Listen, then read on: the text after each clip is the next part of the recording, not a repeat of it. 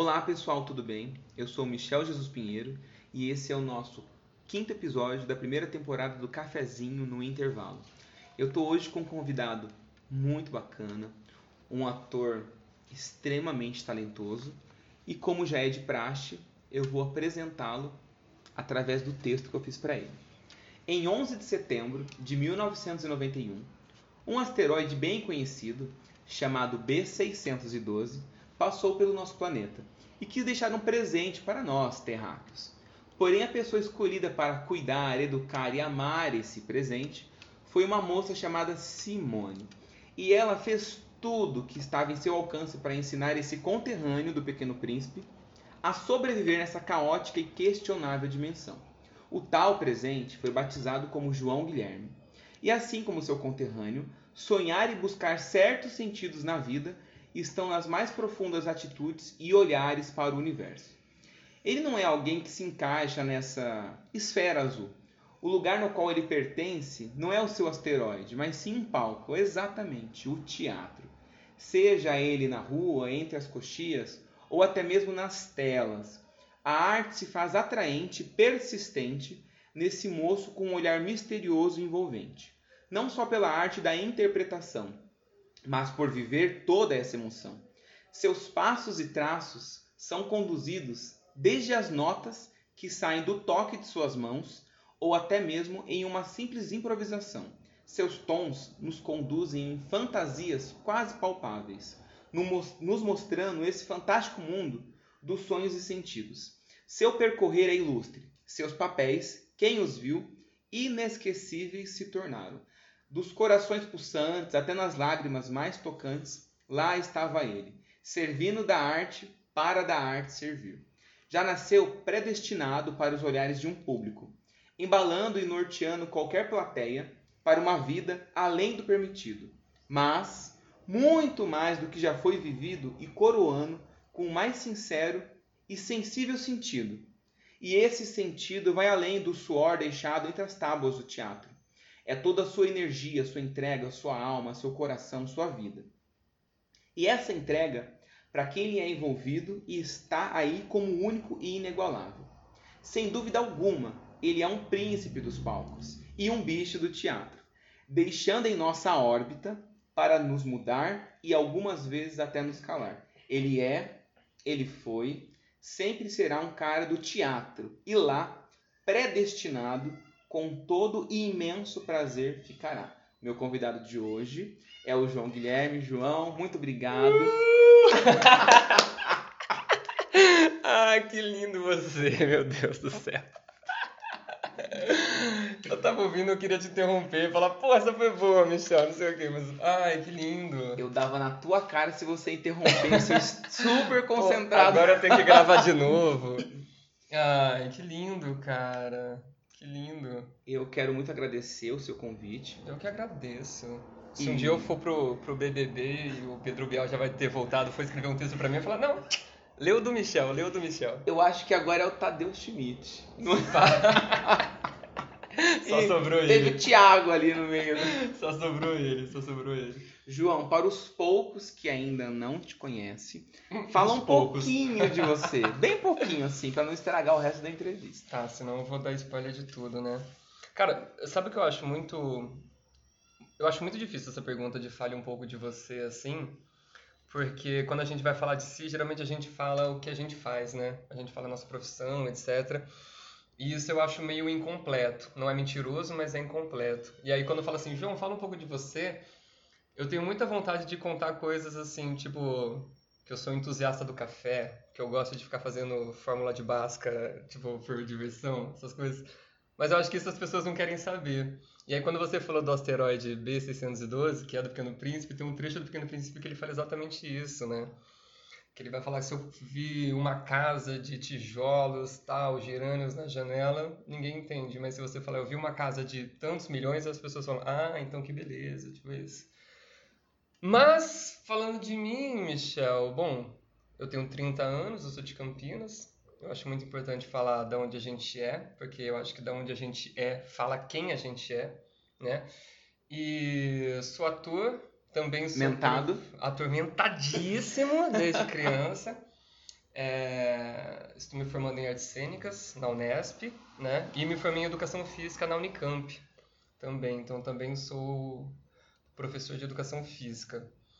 E vivo nessa vida doida aí. Sou amigo do Michel, uma honra absurda ser amigo desse cara perfeito. A gente tava falando agora do como eu te apresento. Fica esse aqui é o meu amigo Michel, jornalista, tem podcast. Meu eu Deus. adoro. Esse sou eu, galera. Esse é o João, no qual já conheço e vocês vão conhecer um pouquinho mais. Eu acho entusiasta do café mais interessante que ser formado em educação física. Gostei eu do acho. entusiasta do café. João, hum. quando foi a primeira vez que você pisou no palco? Não sei se você vai lembrar realmente como foi, mas a sensação, o que, que você estava fazendo ali? Cara, Michel, eu comecei. Eu não vou dizer tarde, porque eu acho que cada um tem o seu tempo para todas as coisas, né? Mas foi com 18 anos de idade, assim. Eu já já estava até entrando na faculdade quando eu pisei no palco a primeira vez. E foi muito sem, sem expectativa, para dizer a verdade. Foi uma válvula de escape que eu fui encontrar para me divertir, etc e tal. As pessoas brincam, as pessoas perguntam para mim, tipo, João, por que, que você foi fazer teatro? E ninguém acredita na resposta. Porque a minha resposta é zero romantizada. Eu sou eu sou uma pessoa que fujo dessa coisa do teatro me escolheu, sabe assim? E aí eu sempre respondo que eu falo, cara, eu tava em casa, e aí eu fui assistir High School Musical e eu vi o Zac Efron e eu falei, mano, eu quero fazer o que esse viado faz, tá ligado? e ninguém acredita. Mas aí eu fui fazer teatro só pra me divertir, só. E aí eu fui no grupo de teatro Tespes, com o Edgar Riso, né? E aí pouco tempo que eu tava lá, eu falei, caralho, eu quero isso muito pra minha vida, assim. Inclusive, é a terceira vez que o Tespes é citado nesse podcast. É mesmo? Eu acho legal é... ter um... Acho bom, viu? Porque a galera vai começar a procurar o Tespes, assim. Mas. E aí foi uma sensação muito esquisita, assim. Foi uma sensação ambígua, ambivalente, assim. Porque era um misto de muito medo com um misto de uma excitação muito grande. Do tipo, estou cagando na causa de estar aqui, mas ao mesmo tempo só quero estar aqui. Só quero fazer isso pro resto da minha vida, assim.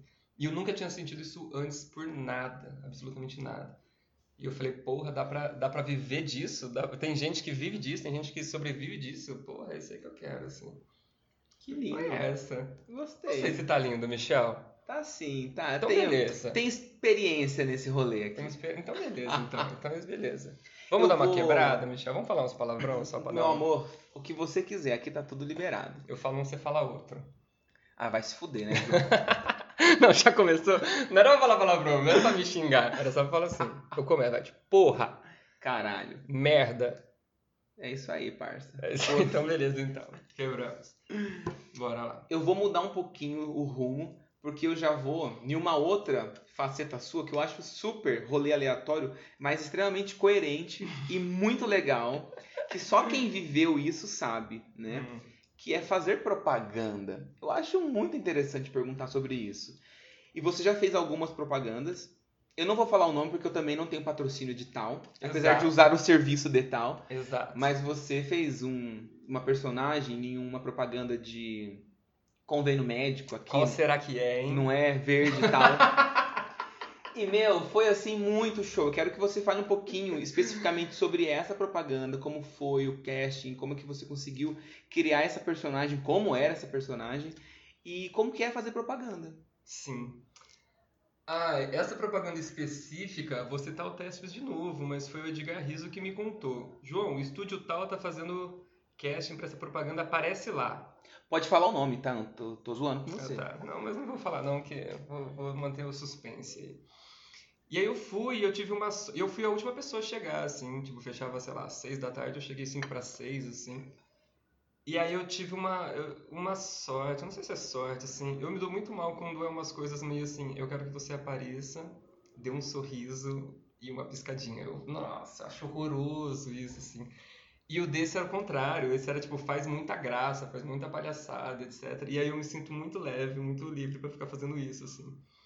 E é isso, eu fui o último a chegar lá, todo mundo já cansado, etc. Fiz um monte de graça, aí insistimos lá. E aí veio a notícia que eu passei. Aí eu fiz quatro propagandas para eles, depois de um ano me chamaram de novo para fazer mais duas, se eu não me engano, assim. E é muito gostoso. Mas o universo da propaganda tem muitos atores, assim, que eles. Tem, tem ator que vive de propaganda, né? Tem ator que vive de, de publicidade, Sim. né? Etc e tal. Mas muitas vezes, assim, o ator recorre à publicidade como uma forma de tentar sobreviver, né? Porque publicidade é uma parada que vem, vem bombardeada é, a todo tempo, né? Na televisão, assim. A gente às vezes esquece um pouco de propaganda porque a gente tá muito no streaming hoje, mas assim, você liga uma TV, principalmente TV aberta, assim, tudo é propaganda, assim, né? Não só ator, a gente que é Tudo, jornalismo também, a mídia. Tudo, a mídia em geral. Tem uma peça do, do, do Oficino, Roda Viva, né? Que tem um trecho que eles falam assim: é, agora nós vamos pro intervalo comercial. E as atrizes escalam, né, os andaimes, assim, do, onde fica a plateia ali no Teatro da Oficina, e elas sobem no seu colo, literalmente, elas sobem no seu colo da, da plateia, e elas ficam montando em você, falando, compra, compra, compra, e você fica assim, assustado. Mas é- caralho, hein? é, não, porra, foda demais. E, mas é isso, né? Propaganda na televisão é isso, é o tempo inteiro falando compra, compra, compra. Inclusive tem várias regras, né? Na televisão tem várias leis de propaganda pra, de produtos infantis, de não poder passar em tal horário, etc e tal, por, por essa questão, assim. E aí muito ator recorre à publicidade por ser uma coisa que tem casting com mais frequência, né? É um dinheiro que vem mais fácil, assim. Mas também é um mercado muito difícil, muito concorrido, né? É muito um mercado que não ator é, frequenta e rouba papel e etc e tal. E e agora tá ficando mais legal as coisas porque agora tá dando uma mudada um pouco no perfil dos atores selecionados também assim, né? É, então, claro que assim, as empresas elas não são santas, né? Então a gente vê hoje elas entrando numa pauta da diversidade, e que é uma coisa maravilhosa, ver corpos diferentes, ver gêneros e estilos diferentes é, ocupando a- as publicidades, mas vale a gente lembrar que não são as empresas que realmente, nossa, se tocaram. Não, elas sabem que hoje está inserida na pauta da, da diversidade, por exemplo, é lucrativo para elas, né? E bem vista, fica bem, quista, Exato, né? exato. Só que amanhã, se for mais lucrativo estar numa pauta conservadora, e uma coisa que a gente tem aprendido nesses últimos tempos é que direito conquistado não é direito garantido, essas empresas mudam assim também, né? Então, tá sendo legal ver essa mudança, né? Tipo, no, na publicidade, esses novos rostos aparecendo, etc. Mas é algo que tem que sempre ficar lutando para que se mantenha, né? Não pode dormir no ponto sobre isso, assim. Exatamente, concordo com você. Obrigado. Não, é real. Eu acho que o comercial ele vai. Ele atropela, ele engole o talento, é, valores, né? Valores bem entre aspas, Uhum. inclusive. Eu não vou linkar muito as perguntas, porque eu acho que você é quase como quem sabe faz ao vivo. Então eu vou. eu vou ser bem das pegadinhas. Então eu vou mudar um pouquinho o assunto. Tô morrendo de medo. E eu quero saber o porquê educação física na Unicamp. O porquê este menino predestinado aos palcos, apesar de que eu consigo enxergar no seu trabalho uma base da educação física, uma base no corpo, Uhum. muito expressivo e que tem essa, essa ligação, sem sombra de dúvida, com o que você aprendeu na sua graduação, mas o porquê que você escolheu educação física. Cara, a educação física, ela veio é, na minha vida antes do teatro, né? Quando eu falei que eu subi no palco a primeira vez com 18 anos, então eu já estava na, na faculdade, então foi bem por isso, assim. A- essa primeira escolha foi até por um desconhecimento do teatro, mas eu não quero também menosprezar uma outra profissão, é uma outra profissão que eu tenho, que eu amo, né? É... o Michel tá fazendo um joinha pra mim, assim. É, meus amigos educadores físicos vão, vão me matar. Não, mas é uma profissão que eu, que eu amo, que eu respeito, que é uma profissão da área da saúde, porque tem muitas vertentes que cuida realmente, né? Tipo, é... A manutenção do nosso corpo, né? Exato, e, e, e tudo, né? Tipo assim, o que a gente. Muitas pessoas conhecem muito pouco da educação física porque tiveram experiências muito ruins de educação física no colégio, né? Eu escuto muitas pessoas falando, ah, a minha hora de educação física o professor jogava bola e, e chega, né? Eu sou um- É, uma galera Não, dessa a, aí. nossa, a nossa geração toda é pautada nisso, né? E agora tá surgindo outras vertentes da educação física que tá sendo muito, muito interessante, assim. de lidar, que foge de uma coisa de físico, que foge de uma coisa do, da estética. Da força. Exato, e vai para a saúde, para a qualidade de vida, para o bem-estar, etc. E assim que eu entrei na educação física, eu também foi exatamente no mesmo ano que eu comecei a fazer teatro, e eu já vi ali, tipo, é, formas de conseguir unir os dois, assim. Eu não gosto muito, eu vou usar um termo que eu, não, eu mesmo não gosto muito de usar, mas que tanto a educação física quanto teatro, você tem o seu corpo como seu objeto de trabalho, né? Como seu instrumento de trabalho.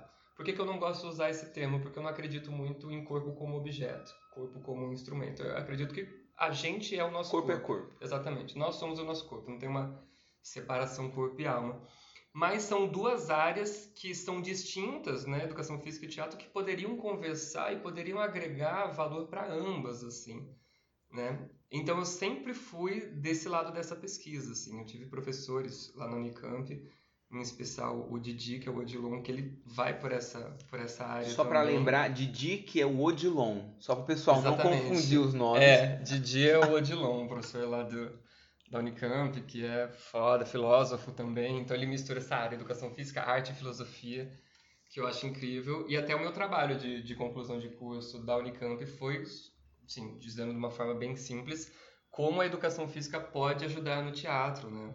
Tipo, nessa, nessa questão, assim.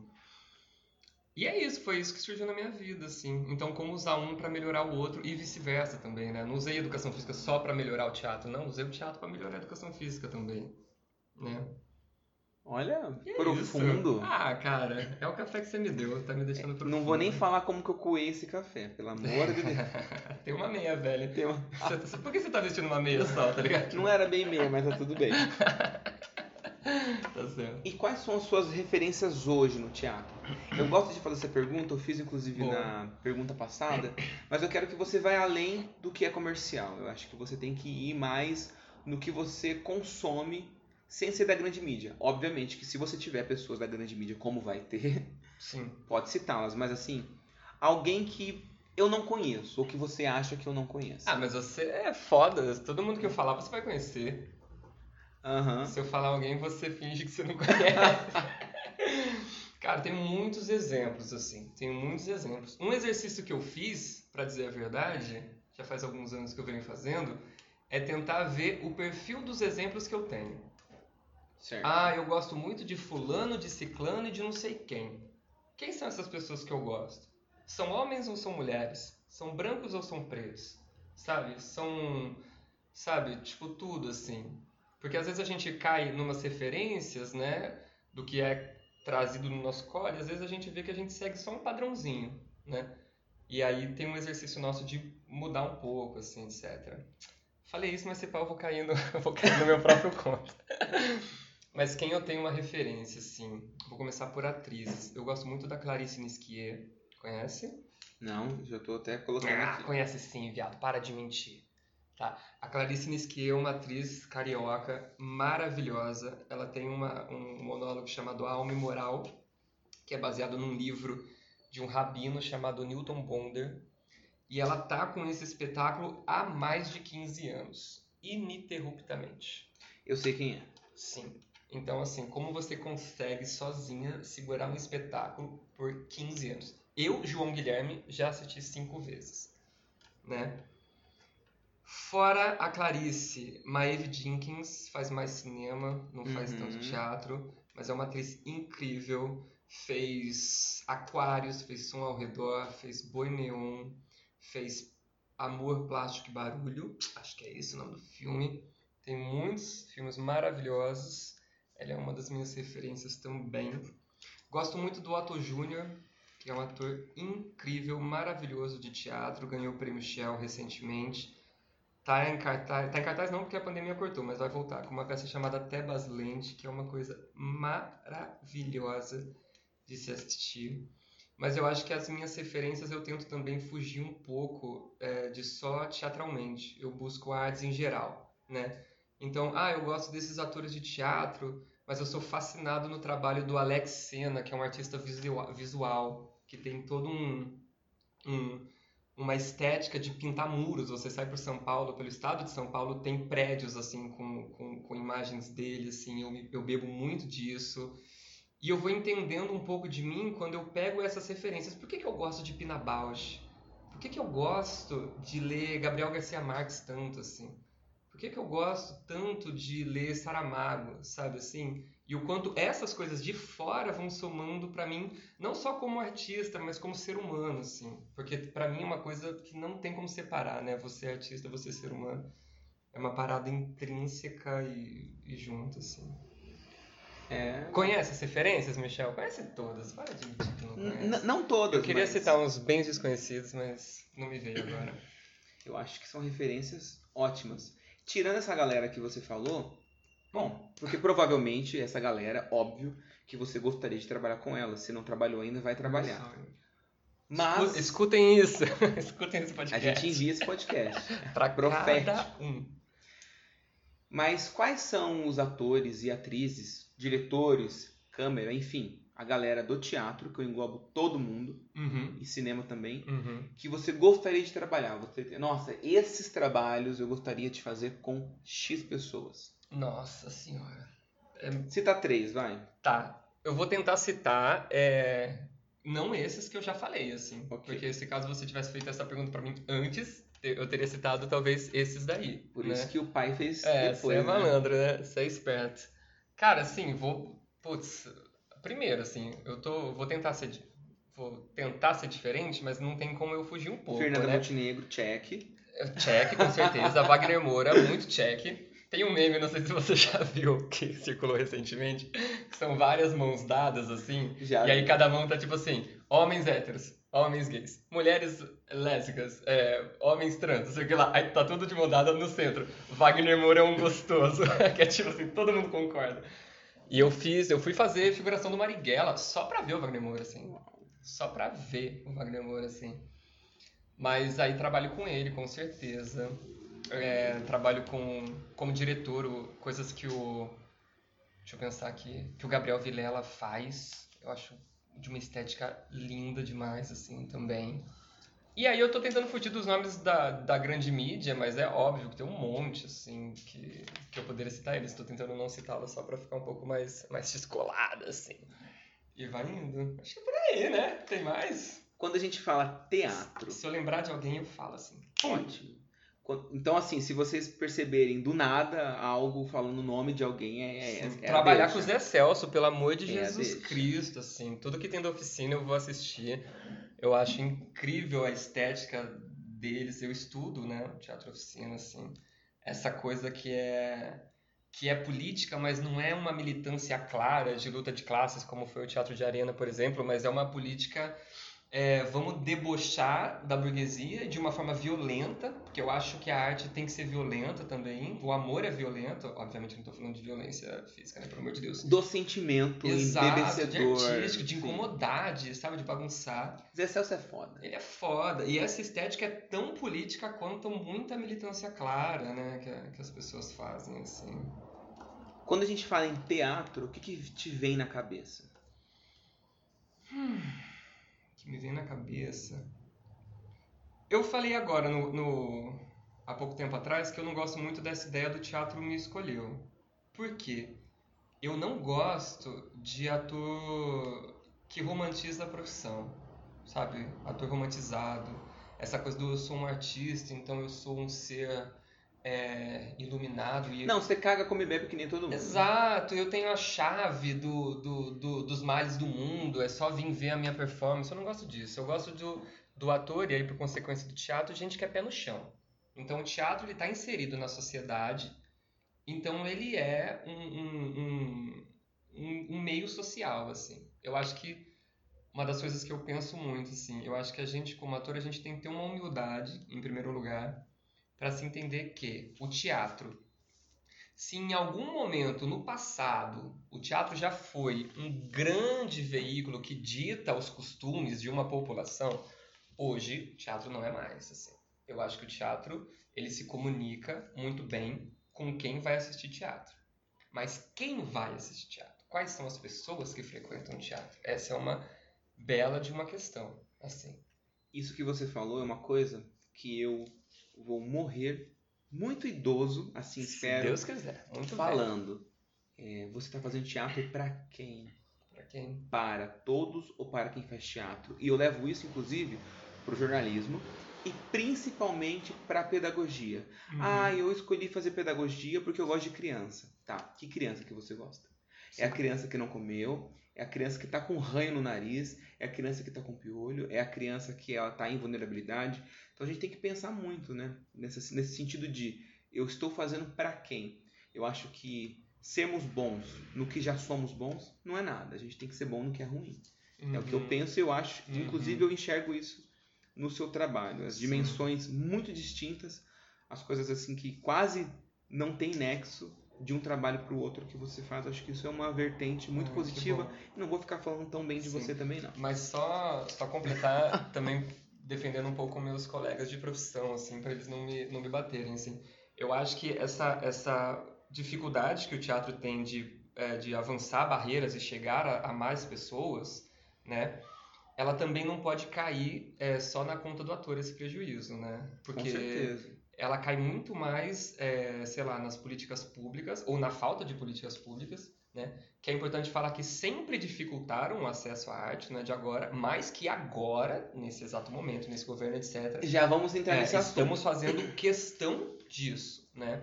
Eu lembro, eu tenho uma, eu fiz uma pesquisa uma vez na, na universidade que eu conversava sobre isso com as pessoas e eu falava assim, cara, mas o que, que é essa democratização da arte, assim? Tipo, é ingresso de graça? Tem que dar ingresso de graça? E eles falaram, não, cara. E eles me deram um exemplo que foi muito bom. Por exemplo, lá em São Paulo, no Centro Cultural da, da Fiesp, tem peça de graça. Numa quarta-feira, Michel, nove e meia da noite, no centro da Avenida Paulista. Eu tenho um amigo, Diogo, que ele é ator muito foda e ele mora em Taboão da Serra. Um abraço para você, Diogo. Um abraço para você, Diogo. Vou mandar esse podcast para ti. É, um abraço pro Beto, um abraço pro Augusto, pro Denis, pro Davi, Letícia, Luciano. É, e ele falou, João, a, o, a Fiesp fica duas horas e meia da minha casa.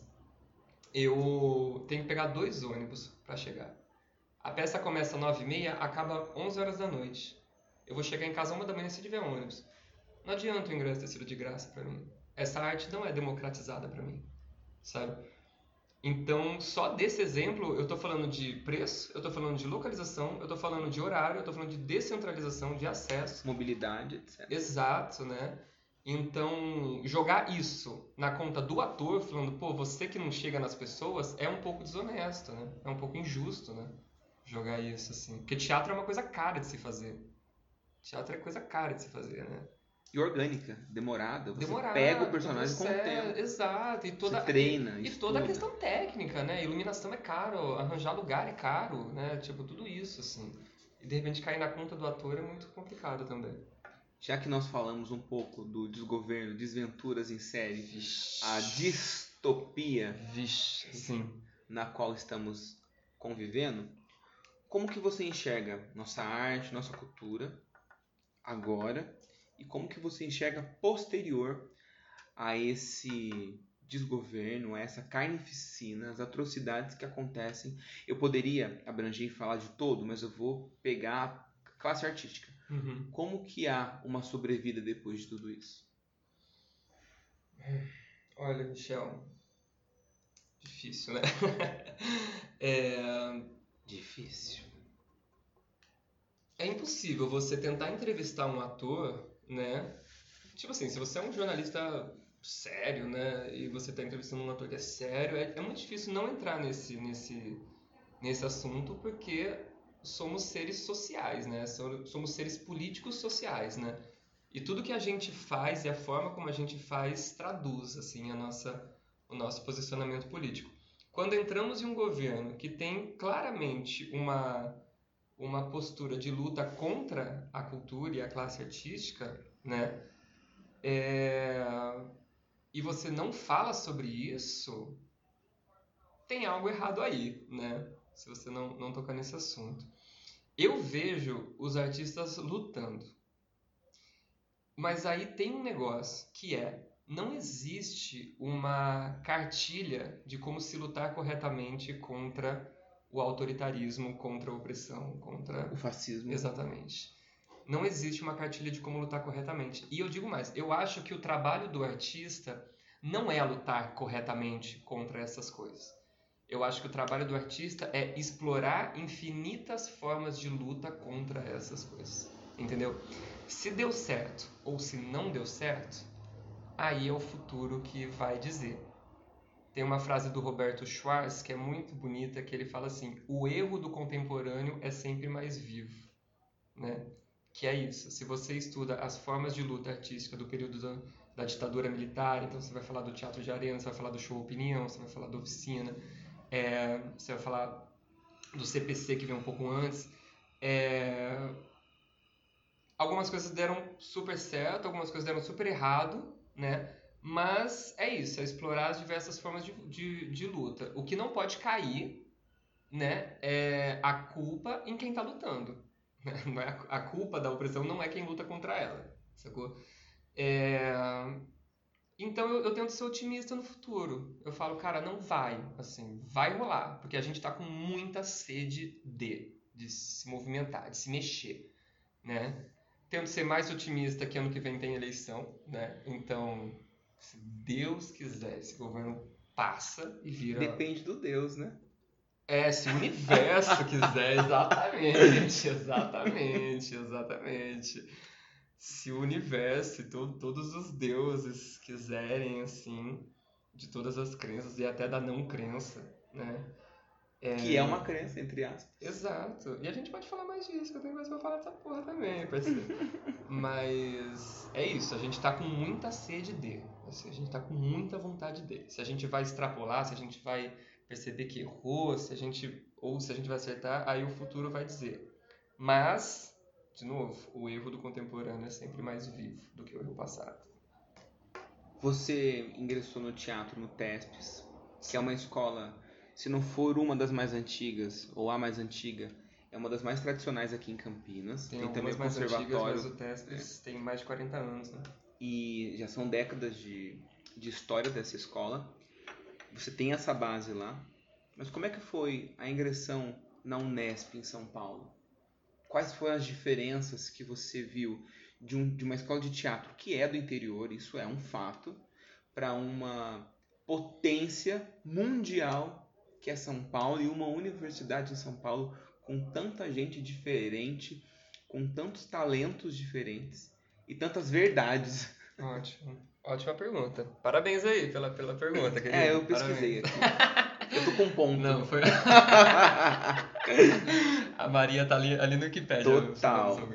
Não, ótima pergunta. É, eu fui para São Paulo estudar Unesp quando eu terminei a educação física no Unicamp, quando eu percebi que era exatamente isso que eu queria fazer. Porque até então eu tava assim, ah, eu vou viver de teatro, mas se não der para viver disso eu também não vou ficar tão chateado, etc. E aí quando eu descobri que é tipo, cara, eu vou viver disso e infelizmente é isso que eu quero mesmo. Eu digo infelizmente, porque é um bagulho difícil mesmo. É muito instável, é muito sofrido, é muito mexe muito com a gente assim. As pessoas falam, ah, fazer teatro é uma terapia. Eu falei, parceiro, fazer teatro é a razão pela qual eu faço terapia. Ou fazer teatro, exatamente. eu faço terapia por causa disso, por causa do teatro. É... Quando eu fui para São Paulo, né, em 2017, eu eu fui muito assim, falando, pô, eu vou entrar, mas pô, já sou ator faz tanto tempo, né? Já faz. Eu sou bom. É, eu vou entrar lá, etc e tal, vou mostrar. E aí eu caí do cavalo tanto, porque eu vi o quanto a minha visão de teatro ela tava limitada, assim. Não, não é, jogando culpa em, em, ou em Tespes, ou em Campinas, ou em. Não, é jogando culpa em eu expandir um pouco as minhas fronteiras, né? Então fica uma visão de, ah, não, pô, teatro, teatro dramático ali, ou então vou fazer um teatro épico, que eu aprendi também o que é. De repente eu fui, eu comecei a descobrir tantas outras estéticas e potências, né? E, e eu fui estudar performance, eu fui estudar, sabe, tipo, isso me abriu tanto assim, eu comecei a enxergar o, o mundo com outros olhares e outras roupagens, né? Que eu, eu, eu consegui entender o teatro como um, um ponto de encontro, assim. Um ponto de encontro de várias coisas, né? Um encontro do ator com a plateia, da plateia com a plateia mesmo, do ator com o ator mesmo, e o quanto aquele é um lugar no qual você pode ajudar o, o, a, o indivíduo a enxergar o mundo com novos olhares, novas roupagens, né? E o quanto isso é potente, sabe assim? O quanto isso é, é transformador, assim. Eu fugi um pouco dessa coisa também de, de ai, vamos fazer teatro para mudar o mundo. E, tipo, não, a gente não tem obrigação de mudar o mundo, a gente tenta, assim como o, o, o pedreiro que tá aqui na frente também pode, também tenta, assim. E mas é isso, assim, me expandiu a cabeça e de repente eu que tava todo com o peito abertão, tipo, não, passa o atorzão. Eu falei, nossa, abaixa aqui, João. Abaixa, tipo, abaixa a cabeça e aprende, sabe? Escuta. Chega pisando devagar, assim. A, a gente aprende muito quando a gente desce um pouquinho do salto, né? Do pedestal, assim. E é isso, assim, foi essa. Ah. Ai, Michel, você tá muito bonito hoje, Michel. Ah, obrigado. Eu me esforço, eu, Não, eu tá uso um produto aí recebidos da Natura. É que você faz com que eu fique assim também. A entrevista Ah, obrigado. Não é feita só de quem tá perguntando, mas principalmente de quem tá respondendo. Exato. É- E é exatamente isso que eu falei dessa troca, né? Que eu acabei de falar da troca. Troca das perguntas e respostas, Exato, galera. troca de entrevistador e entrevistado, né? Tô tentando falar sério, não dá. Mas é troca de entrevistador e entrevistado, né? O quanto eu aprendo. Eu, eu- exatamente agora que eu falei, né? Porra, excelente pergunta essa tua. Às vezes quem vê uma entrevista assim acha que você vai aprender com o que eu vou falar e de repente você me faz uma pergunta e eu falo, "Nossa, cara, nem eu tinha parado pra pensar nisso, né? Ah, E, tipo, para. e fulano enxergou isso em mim, assim. Bom, então É o fulano gritante. aqui. Fulano, no caso, é você O fulano mesmo. aqui. É Michel Jesus. É. Tem Jesus no nome, menina. Menino, pra você ver, né? Menina. As contradições do mundo. João, de todos os personagens, porque foram muitos personagens que você já fez e serão muitos ainda. Qual foi o que você, apesar que eu acho, muito acho que talvez eu tenha essa resposta, Uhum. posso estar extremamente enganado, Hum. mas qual foi o personagem que você tem mais carinho? Óbvio que você vai ter carinho em todos, mas sempre tem aquele filho que a gente gosta mais. E qual personagem que você. Quando eu digo personagem, eu vou englobar em trabalho, porque você pode se estender a uma possível direção também. E Sim. qual trabalho que você sonha em fazer ainda? Boa. Olha lá, outra boa pergunta, caralho. É, eu lembro. eu também te estudo, Michel. Você acha que você me estudou, mas eu também te estudo. Quando você. É, puxa capivara tem lá coisas minhas. Porque eu ouvi a entrevista que você fez com a Letícia e eu vi que você fez uma pergunta semelhante a essa. E eu Uhum. falei, hum, será que ele vai fazer essa pra mim? Só que acho que pra ela foi diferente. Acho que foi tipo, qual personagem você queria fazer? Não foi qual trabalho. Não Exato. engano, foi isso. E eu falei assim, se o Michel perguntar qual personagem, eu, vou- eu não vou falar de personagem não, vou falar de trabalho. Então você já acertou a pergunta, assim. É... Que tipo de trabalho que eu gostaria de fazer? Vou começar de trás pra frente, vou responder essa primeiro, assim. Como você quiser. Eu acho que abrange muito, jun, cola muito com a pergunta que você fez, que é com quem você quer trabalhar, né? Porque as pessoas que eu mais quero trabalhar são as pessoas que fazem o trabalho que eu gostaria de fazer. Essa coisa, esse tipo de arte que ela foge é, de uma de uma lógica comercializada. E aí eu tenho que fazer um grande parênteses. Tô falando pra caralho, mas peço desculpa. É pra falar, tá? Beleza. Primeiro, eu não acredito é, nessa coisa do ator ter que fugir do capital, do capitalismo. Vamos fugir disso aí. Por que, que eu não acredito? Primeiro, no nosso país, a arte não é considerada ofício. Ponto. Pelas pessoas. É o segundo entrevistado que fala sobre isso. Uma foi uma assistente Quem social que falou a mesma coisa. Ah, tá. Então tá bom. Mas no relacionado ao trabalho dela, não tem como sair do capitalismo. Ela só falou primeiro porque você entrevistou ela primeiro, parceiro. Se tivesse falado comigo, tenho. Isso tem. Então, assim, a arte não é vista como ofício. Ponto. Então, o artista fazer o seu trabalho e exigir é, ser remunerado por isso já é um ato de resistência. Esse é o primeiro ponto. Segundo ponto. Qual é o horizonte que a gente tem para viver fora do capitalismo? É, como viver fora dele se ele engole tudo? Se ele se apropria de tudo? A gente pode fazer teatro na rua, que talvez seja o teatro mais assim fora do capitalismo do mundo, porque eu vou descer na rua e quem estiver vendo vai receber arte de graça. A gente embeleza aquela região, o mercado imobiliário vai lá, se apropria disso e aumenta o valor do aluguel daquela região. Entendeu? Então, como. E é sobre isso. Como fugir disso? Não tem como. Eu acho que cabe algumas, algumas coisas aos artistas. Que é, primeiro, não mudar o discurso por causa disso, né? É, não mudar a sua essência, não entrar numa, numa luta política só porque ela é mercadoria, né? Esse lance aqui, por exemplo, das empresas que a gente falou agora, né? Que elas entram numa luta política, mas é visando mercadoria. E é, ainda dentro do capital, fazer uma arte que vai além dessa lógica. Uma arte que ela não seja só vendável, sei lá, só descartável, mas para além disso. Então, os trabalhos que eu gostaria de fazer são trabalhos que têm esse pensamento. Então, eu assisto trabalhos do Kleber Mendonça Filho, eu vou assistir Bacurau, eu vou assistir Som ao Redor, e eu falo, porra, é isso que eu gostaria de fazer. Sabe? Eu vou assistir Marighella, Wagner Moura, é isso. E são cinemas comerciais. Você vai ali no, no, no cinema, você paga para você assistir. Mas ela ultrapassa isso, né? É, eu vou assistir Que Horas Ela Volta? Jesus Cristo. Que filme. Que é isso? O que é isso? Esse é o, esse é o lance do, de, de, de ter essa profissão. Que você pode estar fudido, odiando essa profissão. Você fala, mano, eu vou sair, eu não consigo pagar meu aluguel, etc. Você senta a bunda na cadeira do cinema, você assiste isso, você fala, meu Deus, eu só quero fazer isso só quero fazer isso, assim. E aí você, toda, todo o desencanto que você tem volta a ter um encanto. Então esses são os trabalhos que eu gostaria de fazer. Assim, esse...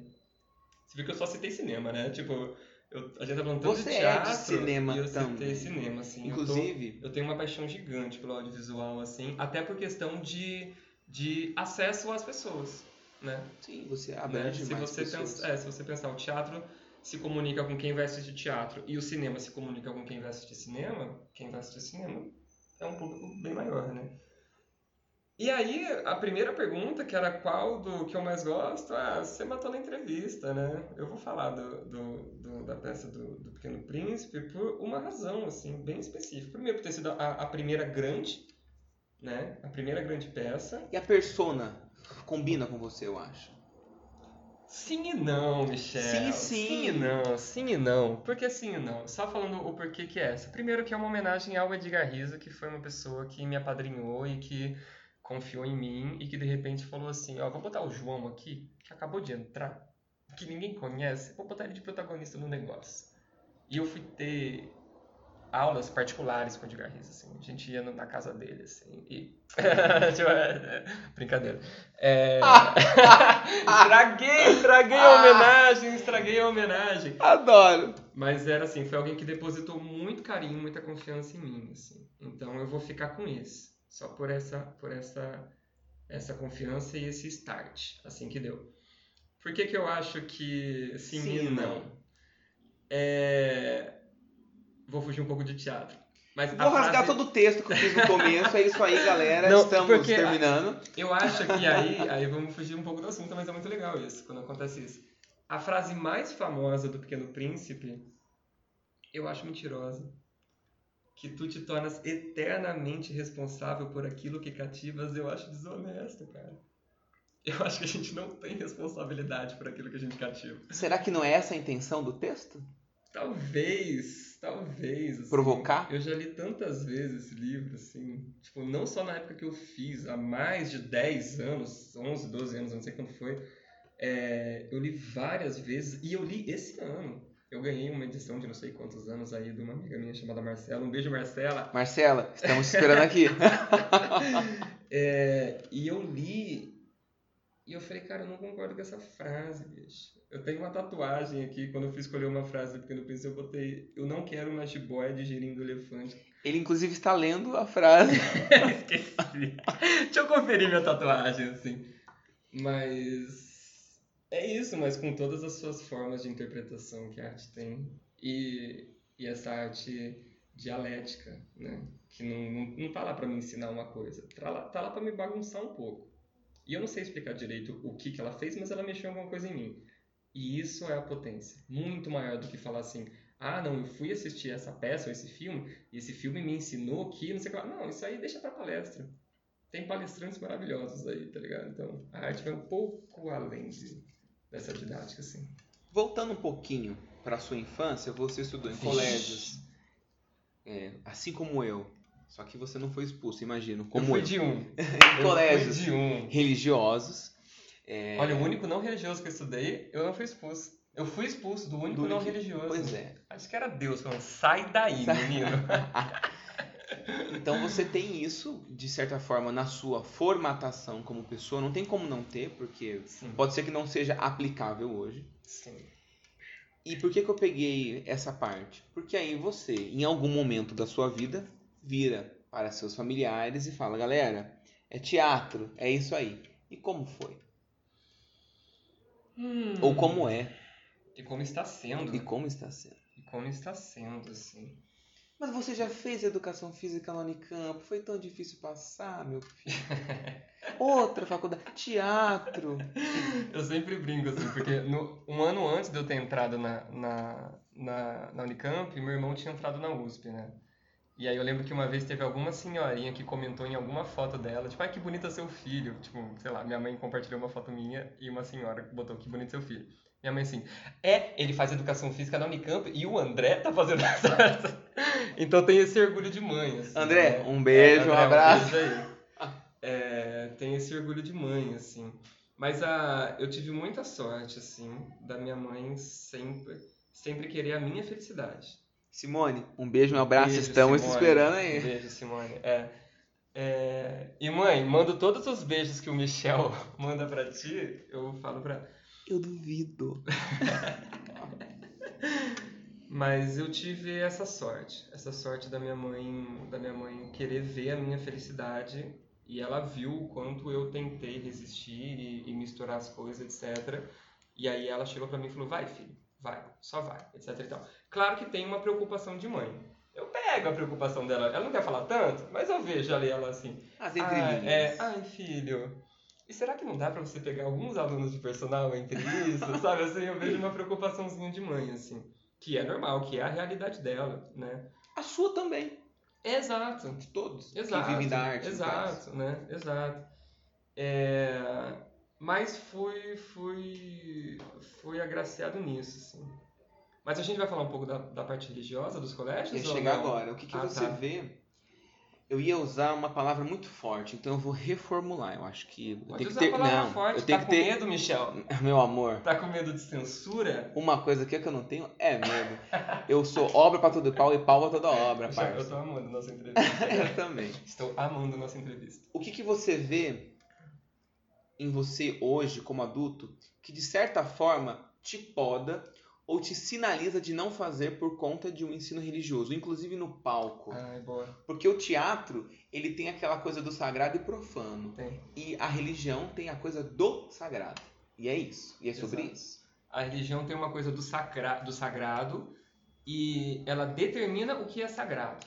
A Né? vertente dela, com certeza. O olhar daquela religião. E o problema é, tudo que não é sagrado, que tudo que não foi determinado sagrado é profano. Esse é, um, esse é o primeiro ponto, assim. Diferente de alguém que abre um pouco, expande, que é tipo, isso aqui é sagrado, mas aquilo lá também é sagrado, e aquilo outro também é sagrado. Ou melhor dizendo, nem precisa ser sagrado, sabe assim, porque a gente é. É, é isso. Eu venho, eu vim de uma criação cristã, né, de colégio cristão e de na igreja, etc. E em algum ponto da minha vida, e eu não vou, não vou cuspir no prato que eu comi porque eu fui muito acolhido, né? Eu fui muito acolhido né, nesse período. Mas em algum ponto da minha vida eu vi que ideais e, e que eu tinha, não é nem ideais, mas assim, pontos de vista de solidariedade, de empatia, era bre- eram brecados por conta da religião, né? E eu falei, putz, esse é o problema. Ao invés da religião estar falando sim para mim, sim pode amar fulano, sim pode é, olhar para fulano. Tem tanta gente invisível ali fora, você pode olhar para eles. A religião estava me falando não, não, você não pode fazer isso. Porque tal coisa é, é pecado, tal coisa é maldita, tal coisa não sei o quê. E aí quando você vai é, para um, pra um lugar artístico, que é o teatro, que é um lugar de experimentação, que é um lugar de, de, de troca de ideias, e que eu não vou dizer que tudo é permitido, apesar de ser, né? Acho que é, né? Você acha que é? Eu acho que é o que você acha que é. acho que tudo vem de gosto. É... Tem um choque de conflitos muito grande, assim. E não foi... Agora não foi o teatro que me fez ter esse choque de conflitos, assim. Foi o meu olhar para o ser humano, foi o meu olhar para o próximo. É eu ver o tanto de gente que está sendo desamparada, abandonada, assassinada por saqueada saqueada por diversas é, pessoas extremistas, né? E aí você fala assim, ah, mas são só os extremistas. Sim, mas por trás dessa galera tem algum pastor falando. Por trás de um cara que bateu com uma lâmpada de LED num rapazinho só porque ele estava de mão dada com fulano, por trás desse cara tem um pastor falando que aquele rapazinho de mão dada é maldito, não é bem-vindo. Por trás de um, de, um, de um terreiro que botaram fogo, tem um pastor falando que aquele lugar não é sagrado, é maldito, né? Então, me incomodou muito as igrejas que eu frequentava não tocarem nesse assunto. Não era nem igrejas que reforçavam isso, não, pelo contrário, obviamente nem, nem passava perto dessas, mas que as que não tocavam nesse assunto começou a me pegar muito. Evangelho para mim, Michel, evangelho para mim não é eu ir falar de Jesus e tentar converter você. Evangelho para mim é garantir que você tem comida, cara. É garantir que você tenha é, acesso a uma moradia dentro do que eu posso te ajudar. Evangelho para mim é eu querer saber seu nome. É eu não passar reto, é eu não subir o vidro quando você vai falar. Isso é muito mais sagrado do que um, um, dogma, se eu vou poder fazer isso, não vou, ou se eu, sabe? Para mim bate nessa nessa tecla sempre, sempre, sempre, sempre, sempre. O, e não tem como a gente ver uma figura de Jesus, por exemplo, e não e não conseguir enxergar ele como um cara dos direitos humanos, um cara que que foi morto pelo um Estado, refugiado, um, um refugiado, começa por aí, né? Porque quando ele nasce, Herodes quer matar as crianças, então ele foge, ele é um refugiado. É um cara pobre, que veio num jumentinho, que falava com multidões. E que multidões é essa? É elite? Não, elite, elite o nome diz, é elite, é pouca gente. Então, se ele falava com multidões, é gente pobre, um revolucionário, que é, morto, que é morto e torturado pelo, pelo Estado, né? É... E como isso foi, foi adulterado, né, ao longo dos anos pela, pela história, né, transformaram ele num cara que, que, que faz sinal de arma com a mão, sendo que ele que foi morto pela arma, né. E, inclusive tem um, um espetáculo, um espetáculo que eu vi uma vez que é isso, né, a cruz, ela é um instrumento de tortura, né. Jesus foi torturado numa cruz. E, e eu, a gente usa cruz, né? Você vai na igreja tem cruzes gigantes, a gente usa a correntinha de cruz, né? É. E por que, que ele foi torturado numa cruz? Porque ele é, talvez era ali. O... Uma coisa que é importante também frisar, que Jesus ele não era um cara super importante para o Estado. Ele não teve um, um, uma morte especial. Ele era da ralé. Ele foi morto junto com dois bandidos. Não fizeram nenhuma morte só para ele, né? Já estamos matando dois, mata esse terceiro junto. Né? A gente que depois ressignificou isso. E aí, o espetáculo que eu vi, que eu não vou lembrar o nome agora, mas falava disso, né? Tipo, se já existisse revólver na época e Jesus fosse morto com revólver, será que a gente ia carregar? As igrejas iam ter revólver gigantes ao invés de uma cruz, né? Não duvido. Né? Porque a cruz é isso, né? A cruz é um instrumento de tortura que Jesus foi morto, né? Falando sobre religião, Vixe, se tiver polêmico, viado. Acho que não tem que ser polêmico. Não tem que ser. Tem que ser debatido, discutido, debatido. estudado, O problema conversado. é que a gente tem um tabu gigante, porque sempre vai aparecer um, um cabeça fechada que fala não é de Deus. Isso é Pois errado. é. Por quê? Porque na Bíblia tá, ponto. E não tem, não tem conversa, né? Não tem conversa com isso. O, o, o, o nosso ex-secretário de Cultura, o Roberto Alvim, que foi tirado do cargo por fazer discursos parecidos com o discurso nazista, com frases nazistas, né?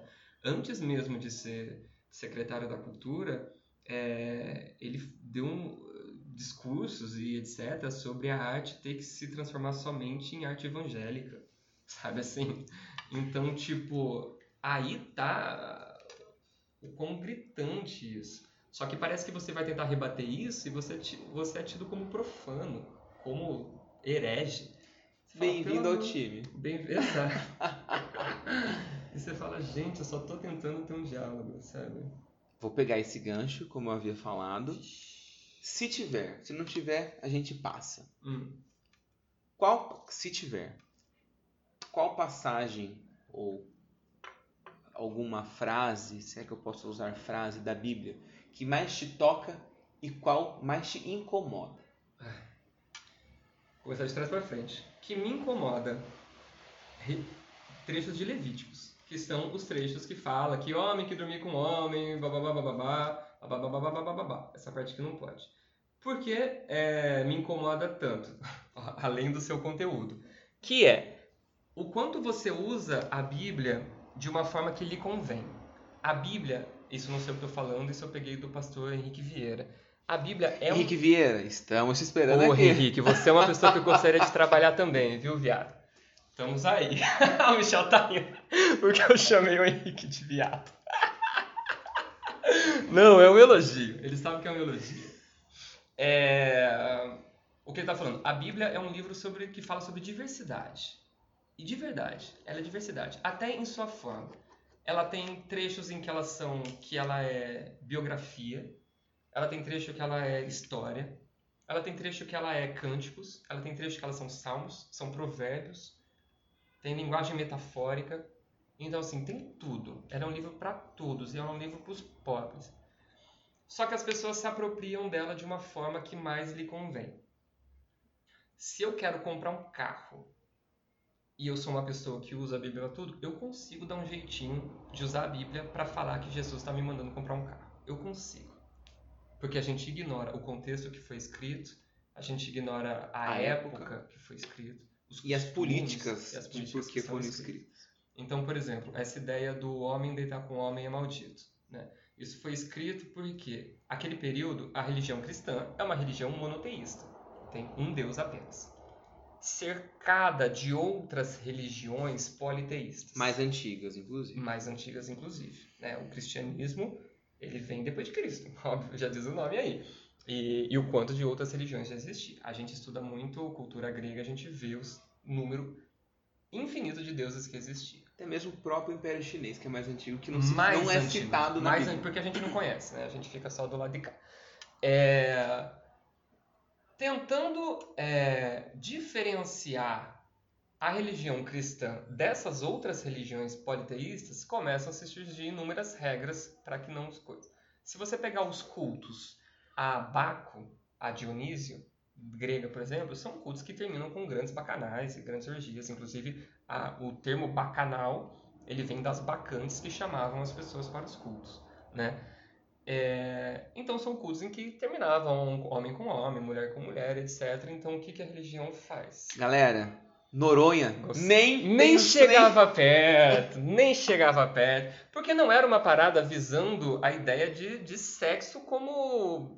É uma parada que foge. Transcendental. Exato, foge da nossa cabeça. Então vem é, regras né, que tentam fugir disso. Então lá rola orgias de homem com homem, então aqui isso não vai ser. Não é que é maldito porque é do capeta, é porque é da outra religião. Então não queremos da outra religião, temos daqui. Lá rola inúmeros sacrifícios com sangue, ou então é, automutilações com sangue. Então aqui vamos falar que o sangue é também é impuro. Até hoje tem questões da mulher estar impura da, no período de menstruação que vem disso, né? O quanto a gente vai pegando. A ideia de homossexualidade nem existia na época disso, tá ligado? Então, tipo assim, não... e aí a gente traduz para hoje o que nos convém. A gente traduz, a gente ignora um contexto que foi escrito há milênios atrás, quanto à cultura, quanto blá, blá, blá, tudo isso, e joga para o que o nosso quer. Se você descer uma linha do Levíticos, tá falando que também é errado comer carne de porco. Tecidos juntos, né? Misturar tecidos. Eu não vejo ninguém apanhar na rua porque tá usando uma camiseta 50% algodão e 50% poliéster. Devemos estar agora. Eu, eu iria apanhar por vários motivos. Exatamente. A camiseta é uma só. Eu não vejo ninguém apanhar na rua porque pediu um- uma costela no Outback e a carne de porco. Sacou? Então a gente usa o que a gente, o que convém para eles e ignora tudo que não convém. Esse é o trecho da Bíblia que eu mais odeio, não por conta da Bíblia em si também, mas também por conta de como ele é ressignificado hoje. O que eu mais amo da Bíblia é o, talvez o trecho mais curto que existe, que, cons, que consiste em duas frases. Jesus chorou. Ponto. Para mim é o mais bonito, porque Jesus era humano. E juro para você, Jesus ainda chora. Ainda chora. Ainda chora todos os dias. Eu acho muito bonito quando eu vejo é, publicações do padre Júlio Lancelotti. E aí vem um lance, porque também não generalize os evangélicos, né? Então eu cito o Henrique Vieira como uma puta referência cristã para mim. O padre Júlio Lancelotti como uma baita referência, né? É, inclusive a frase do não generalize é do próprio Henrique.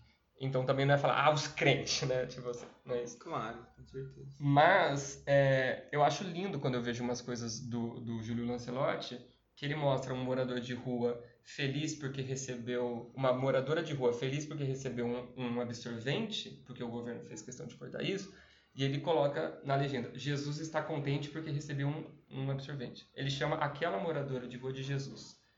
Isso eu acho a coisa mais linda do mundo e mais humana do mundo. E é isso, Jesus chorou. Pois é. Mas ele há de sorrir, você pode ter certeza disso. Hoje ele está sorrindo. Será? Não sei, eu tô fazendo umas paradas erradas aí, hein? aí depende de qual é a régua do teu julgamento. Exato, né, menino? Querido, Exato. quais são seus planos para o futuro? Eu sei hum. que você hum. vai hashtag partir partir para São Paulo novamente. Ai, viado, isso era segredo para algumas pessoas, hein? Agora mentira. vocês sabem. Agora Cara, vocês é uma sabem. mentira Será que é mentira? Vamos deixar. Eu vamos não vou cortar essa porra. Falou, falou. falou, falou. Vamos saber por aí. Vamos saber por aí. Deixa eu ver o dia que vai ao ar, né? Exato. é, meus planos pro futuro? Que podem mudar, galera. Pode mudar. Sim. Quando eu falo que o artista tá com sede e fome de se mexer, eu me incluo nisso. Eu me incluo nisso. Então eu tenho essa sede e essa fome de, de de fazer algo, assim. Eu, eu achei bonita a entrevista que a Letícia falou, que ela falou assim, eu sou uma sonhadora. E é isso. Eu também tô sonhando muito, assim. Não tem muito... Eu, eu sou um grande misto, né? É um misto de deixa a vida me levar com alguns planos. Pois é. É meio isso, assim. Não sei dizer ainda os planos pro futuro, Michel. A gente tá meio nessa. A gente tá começando a sonhar agora, né? Nesse... Não vou dizer pós-pandemia, porque a pandemia não acabou mas a gente está voltando a, a, a, a, sonhar um pouco agora no que fazer. Por que, que você está rindo? Por nada. então tá Toca o barco. É, que era muito difícil sonhar, né, pandemia, fazer plano para o futuro, sendo você fala, não sei para quando é isso, né? Então agora a gente está desequilibrado, a gente está com sede de querer fazer tudo, Sim. tudo, tudo.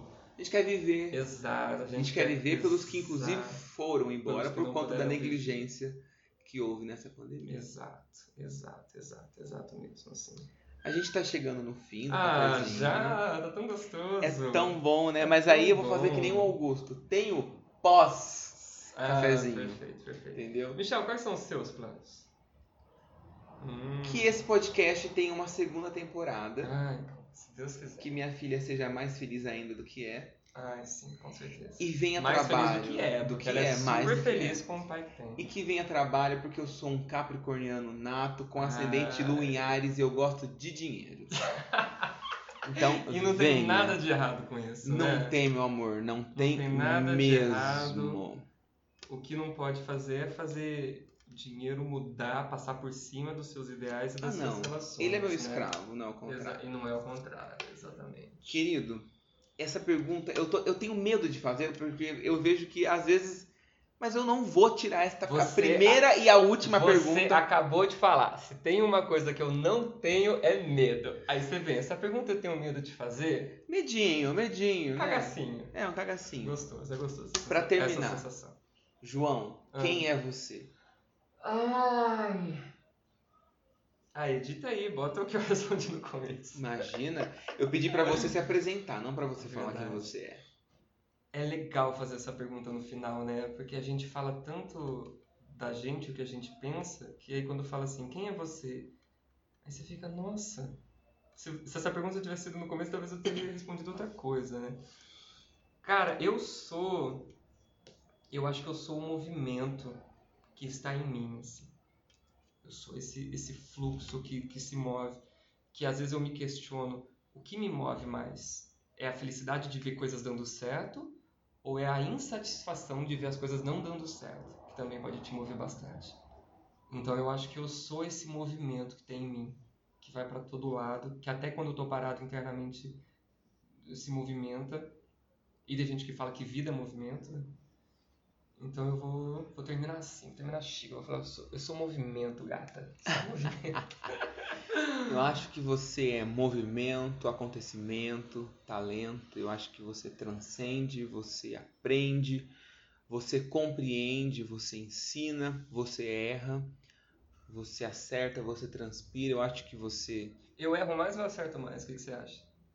Eu acho que você aprende mais. Ah, não respondeu. Fugiu pela tangente. Não, eu acho que você aprende. Errar e acertar é aprender.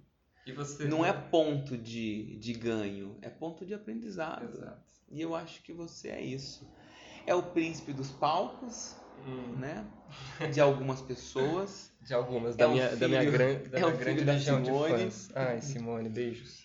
E é com muita felicidade que eu termino mais um episódio do Cafezinho. Ah, que gostoso. Foi uma delícia, é, vai ser, sempre será, sem sombra de dúvida. O pessoal que está nos escutando, se quiser seguir o João nas redes sociais, por favor, fale qual. As, né? Coloquei como se fosse as. Não, vai só no Instagram. Troca o likes e eu sigo de volta aí, galera.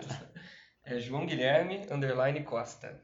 A pessoa ainda usa underline, pra você ver que ela abre que é da década de Eu 90. tava falando pro Michel antes da entrevista. Eu falei, cara, eu sou inimigo da tecnologia. Ela me dá um banho.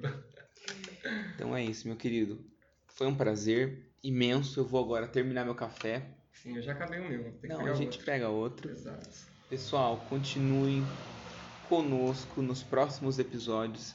Vai vir muita gente bacana, muita gente legal.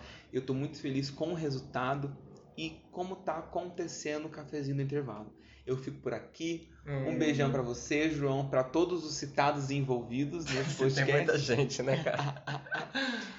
E um beijão, galera. Até Ah, a próxima. Não, eu que agradeço, Mi. Você é, um, você é uma pessoa muito iluminada. Você é muito.